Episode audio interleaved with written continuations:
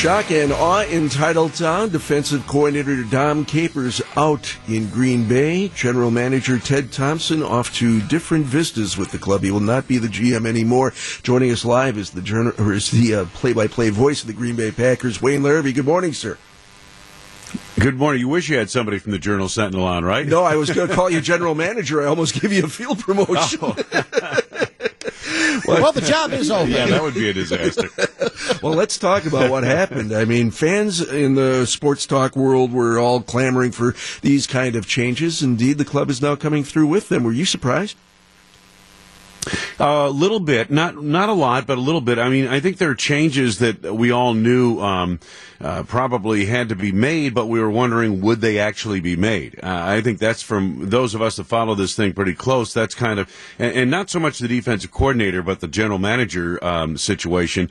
So you know, in, in that regard, though, um, it's hard to argue with the facts. Uh, when you looked at this roster, taking Aaron Rodgers away.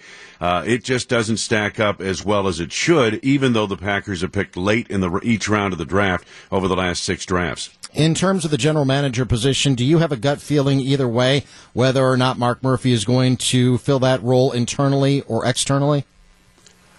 I, I don't. Um, I do know there's some great talent internally on that staff, uh, but I also, you know, uh, the the guys that you would normally uh, look to. I mean, John Schneider is the best personnel guy I've been around in my career, and he's in Seattle. He is secured in Seattle. They have him tied up through, I believe, the twenty for um, uh, 2021.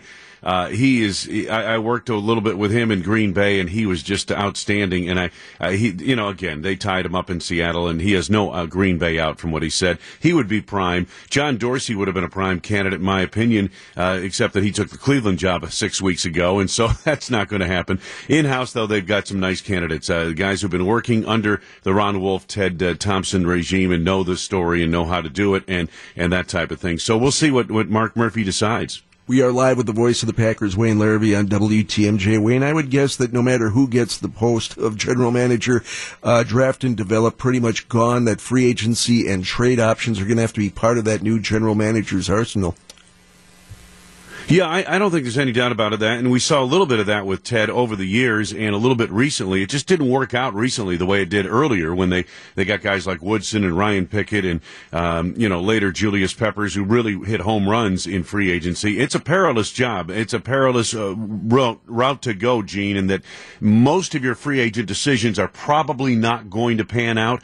But uh, you know you still have to keep swinging. I looked at what Schneider's done in in Seattle and, and other people around the league. I mean they they sw- keep swinging at free agency because you're going to miss more than you're going to hit in free agency. But when you hit, uh, you can really add to your football team. I look at the draft and develop. You know, in the last six drafts, this is since the collapse of the defense in 2011, when uh, the greatness of Aaron Rodgers essentially carried them to a 15 to one season. Um, you know, since then, the Packers have made 53 draft choices. 27 of them have been on the defensive side of the football. 13 have come in the first three rounds of the draft. And out of all those picks and all that investment in, on the defensive side of the football, only one player has gone to a Pro Bowl, and that was Ha Ha Clinton-Dix uh, two years uh, last year, and he regressed significantly this year. Meanwhile, on the offensive side of the football, there's some slippage. They've put a lot of capital in that defense, trying to build that defense.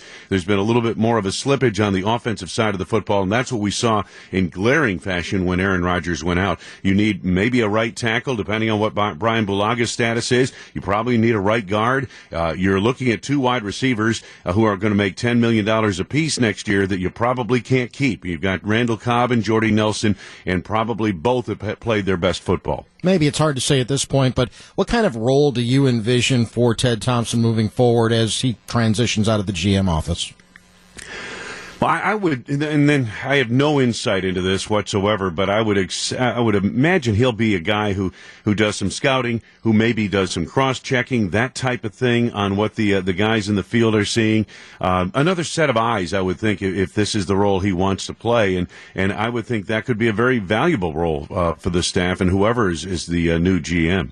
We are live with the voice of the Packers, Wayne Larrivee on WTMJ. Belated Happy New Year, sir. Thank you for everything this past football season, and we'll do it again soon. Well, I, I appreciate it, Gene. Enjoyed talking with you guys uh, all season long, and have a great off season.